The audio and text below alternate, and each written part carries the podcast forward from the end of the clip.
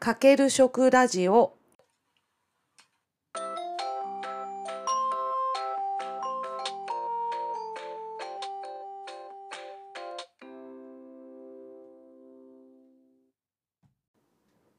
台湾の食の2回目です。まあ、3時のおやつみたいなものは、なんか、お菓子系とか、お菓子系よりも、あの、ドリンクですね。やっぱりど、あの、タピオカドリンクだったりとか、えっと、こちらなら、あの、フルーツが多いんで、あの、パイナップルの入ったジュースだったりとか、あの、そういうのは時々、えー事務所で頼むけどどうするみたいなことで、あの、聞かれて、あ、じゃあ頼みます、みたいな。え、それでは配達してくれるんですか？配達です。じゃあ、すごく外食、先ほど言ったその外食も2種類あって、そのお店で食べるパターンと、それから、あの、もともとその自分家に持って帰るとか、そのまま職場に持ってって食べるとか、テイクアウトの文化がすごい発達してて、で、そこにやはりあのコロナの時にもっとパッと広がったのが、フードパンダだったりとか、ウーバーとか、あの、そういったものがすごく流行って、あの、街中、あの、そのバイクだらけになってますけども、あとあの、ウーバーでその配達で思い出したんですけども、あの、伝統市場とかに、ウーバーとかフードパンダが入ってて、注文を受けたら野菜、あのね、キャベツが欲しいとか、肉が欲しいとかっていうのを注文を受けて、それを買って、でそれを配達してくれるっていうサービスもあるらしい。なんか、あのウーバー、ウーバーがウーバーが、ウーバーが。で、あの、なんか雑貨とかももし必要だったらそれも対応してくれるみたいで、な、なんでも買ってきてくれるって言って、いう話ですけど、まあそういったのはもう、あの、非常に、やっぱりこうスマホの普及だったりとか、あの、そういうのもあって、あの、非常に盛んにされてますね。これも面白いなと思ったのは、あの、例えば中国の大陸に行くと、まあ、四川省のは辛い料理だとか、あの、えー広東省のはちょっとこうね、あの、甘い感じがするとかっていうのがこう分かれているんですけど、共産党と国民党が戦って、結局国民党が全部、まあ、開けて、まあ、台湾に移住したときに、えーっと、まあ、その全国、大陸各地からみんな逃げてきてるんですよね。なので、えーっと、いろんなところの料理がもう一気に台湾に入ってしまってるんで、あの、その辺はすごく、あの、混沌とっていうよりも何でもあるっていう感じですね。辛いのもあるし、そうですね。あの、本当にす好きなレベルでという感じですね。うんまあ、その中でも、その、えっと、岡山地区というのが、あの、高尾市の北の方に地区があるんですけども、そこはその空軍が、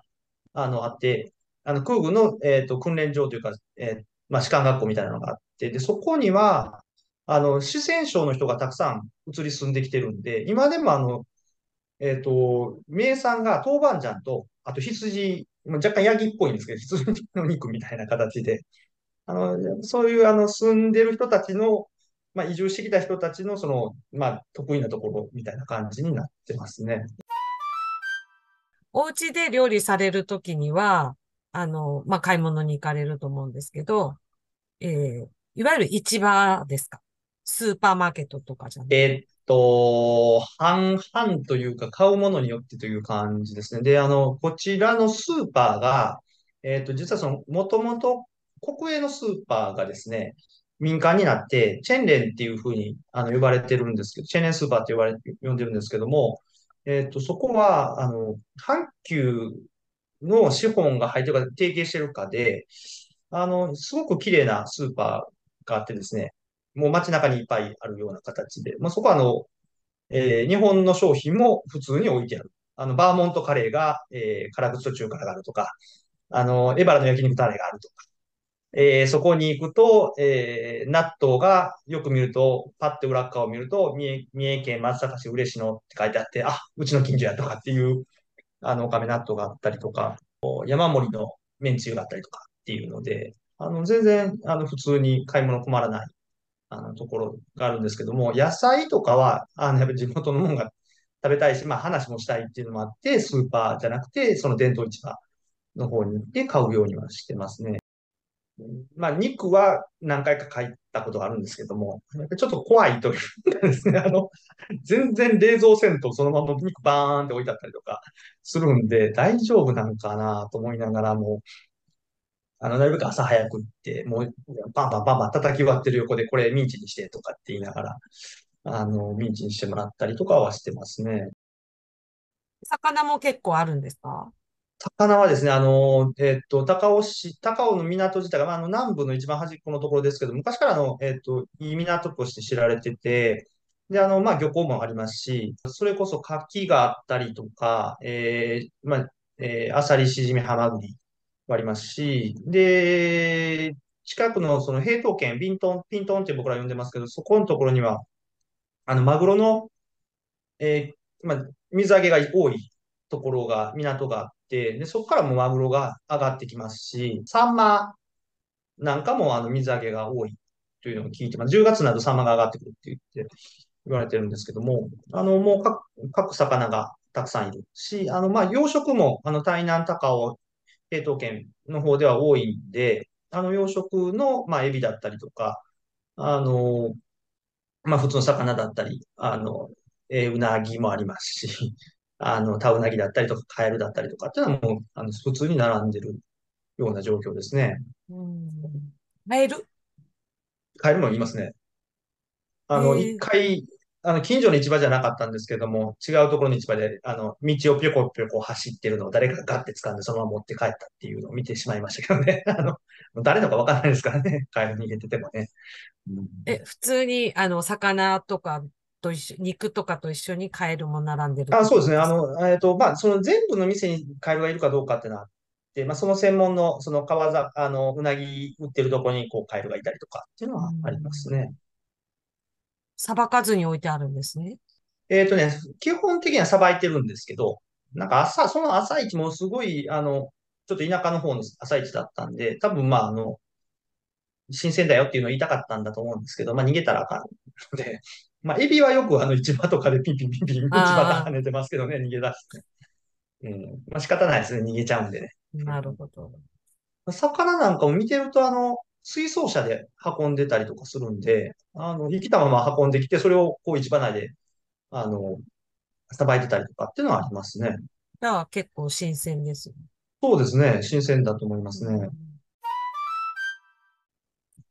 あの、そっちにしかない食材って、例えば、今、カええエルは日本ではあまり見ないですけまああど。まりね、一般的ではないんで、そうですね。あのーまあ、魚で言うと、えっと、サバヒって言われる、呼んでる魚があって、それは、まあ、あの、どうも イ、ンドネシアとかでも、あの、養殖が盛んで、養殖業なんですけども、白身の。あの、それはすごく、えーたくさん食べるんで、えー置いてあるんですけど、えっと、売り方が、えっと、例えばそのスープに入ってても部位別で売られてて、例えば肝だけ入ってるとか、その身のその、えっと、脂の乗ったところのスープみたいなとか、あと皮って書いてあって、皮はまあ、あの、肉もついてるんですけど、ちょっとプリプリしてて、とか、いうのがあったりとか、あとその頭だけ焼いて食べるやつとかがあるんで、まあバラバラになってるんですけど、その頭だけをこう、あの、まあ、首から上みたいなのをこう、ずっと並べてあって、ちょっとそれはそれでシュールな、感じになってたりとか、あの、売るときはあんまり暴れないように、こう、頭と尻尾をこう、結んで、なんこんな感じで魚が売られてたりとかっていうのはありますし、あと、あの、独自ではないんですけど、どうもタケノコがずっと上がり続けるみたいなんで、ずーっとタケノコ出てますね。もうひたすらタケノコが売られてます。保存保管してるわけじゃなくて掘ってきたって言ってたんで、多分ずっと掘ったんだと思いますね。うん何が一番好きなんて言われたときに、さあの、僕ずっともう好きなのは、さつまいもの葉っぱですね。台湾はこれと普通に食べるっていうのがあって、で、冷静になって考えると、年がら年中さつまいもがどうも4回ぐらい収穫できるんで、ずーっとさつまいもの葉っぱがあるんですよ。えっと、レストランとかで、えっと、湯がいた青菜っていうか、まあ野菜みたいな。で、あ、さつまいもの葉っぱみたいな話になって。でも僕いつもそれ食べるんですけど、全然アクもなくて、で、まあちょっとこう、とろみ、あの、モロヘイヤぐらいネチャネチャではないんですけども、あの、軽く、あの、粘り気があって、で、まあそれに、例えばローツォーファンの上の汁かけたりとか、あの、いろんな、まあ、ものをかけて食べるみたいなうん感じで、もうすごく簡単で、あの、まあそういう上にかけるもんをいろいろ変えれば全然味も変わりますし、で、あの、いつもだから市場に行くと、それをこうガサッと買って、で家で湯がいて上から、あの、いろんなもんかけて食べるみたいやってますし、まあ、あの、街中で、あの、ローソンファンだけじゃなくて、やっぱり野菜食べようかなと思ったら、もうそれ頼んで、あの、食べるんですけど、台湾って言ったら、あの、豚バラとか白菜はいが、はい。の石が博物はいはいはいはい館にありますよね。ここありますね。あります、あります。あれ、ああいうのって、あの、ほ、他の国で、なんかそんな食べ物、食材じゃなくて、こう、煮て調理した後のやつを、なんかそう飾ろうとか、めでようとかっていう国ってなかなかないですよはいはい台湾のまあ人って、すごくこう、食べ物に興味があるというか。そういう人なのかなっていう。なるほど。あの、あれ自体は、実はその、大陸の宝物を、まあ、あの、故宮院にあった、北京にあったものを、まあ、あ総ざらいして、こちらへも、まあ、持ってきたものなんです。なので、あの、まあ、中国の、えー多分あれ、清の皇帝の持ち物だと思うんですけれども、あの、私も博物館に行ったんですけど、よくまあ、こんだけ持ってきたなと思うぐらい、あの、ほとんど持ってきたっていう話なんで、あの、まあ、持ってきてこっちにあるんですけども、あの、確かに食べ物自体への、まあ、興味とか関心って非常に高いかなというふうに思います。卵の殻自体にいつ取ったかみたいな表示だったりとか、がしてあったりとか、あとあの、やっぱ賞味期限だったりとか、すっごくちゃんと書いてあったり、栽培履歴を示すような、もうバーコードがもう全部ついてて、で、そういうのをしたりとか、あと、えっと、日本でもあの、産地表示、あの、お店で産地表示みたいなのをされてるところあるんですけども、えっと、やはりこう、豚肉は、あの、台湾産と、まあ、カナダ産ですよ、みたいな感じのものがあったりとかっていうのは非常に多いかな。あの、日本で見るよりはもっとなんかこう、ちょっと気にしてるんかなっていうような感じはします。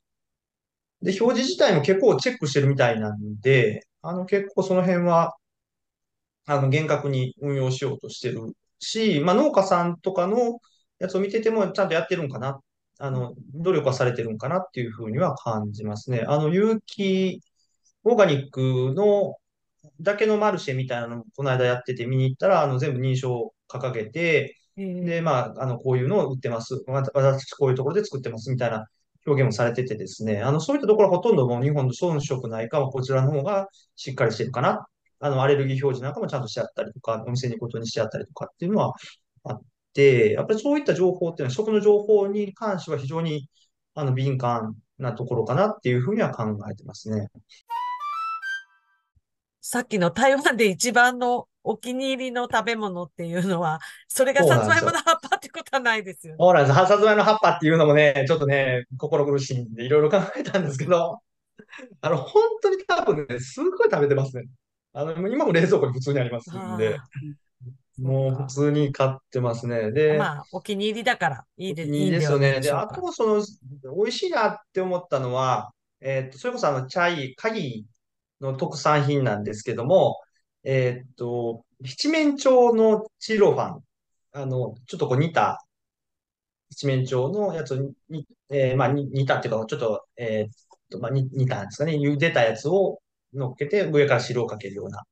ものなんですけども、あの、近所の、あの、そのチロファンのところが、結構通訳にしてくれるんで、あの、京阪みたいな感じですごく好あきで、あの、それがすごいお気に入りっていうお気に入りですし、あとはあの、料理じゃないんですけども、これもあの、ちょっと同僚に止められてはいるんですけど、あの、とん、冬瓜茶。冬瓜を砂糖で煮詰めて、あの、まあ、ブロックみたいな形で売ってるんですけど、で、それを溶かして、まあ、もう甘い蜜なんですよ。言うたら。はいもうあの、もう冬瓜の味がよくわからない。なん一体冬瓜ってどんな味だったやろ？まあ、もともと味ないんでね。あの、でそれを、あの、まあ、氷で薄めるというか割ったりとか、あとあの、ちょっとレモン入れたりとか、あと紅茶で、とか、あと、まあ、いろんなもので割って出すドリンクバーによく置いてあるんですけど、もうそれが好きで、冬瓜ですか？冬瓜茶っていうんですけど、冬瓜がまたね、あの、普通こんなんじゃないですか、こう、あったとしても。それ、こんななんか抱いてる写真があって、店。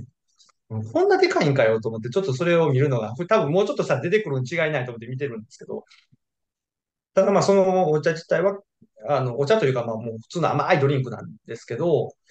あの意外と食後に飲むとスッキリするっていうのがあって、糖尿病大丈夫ですかって言われながら飲むっていう、その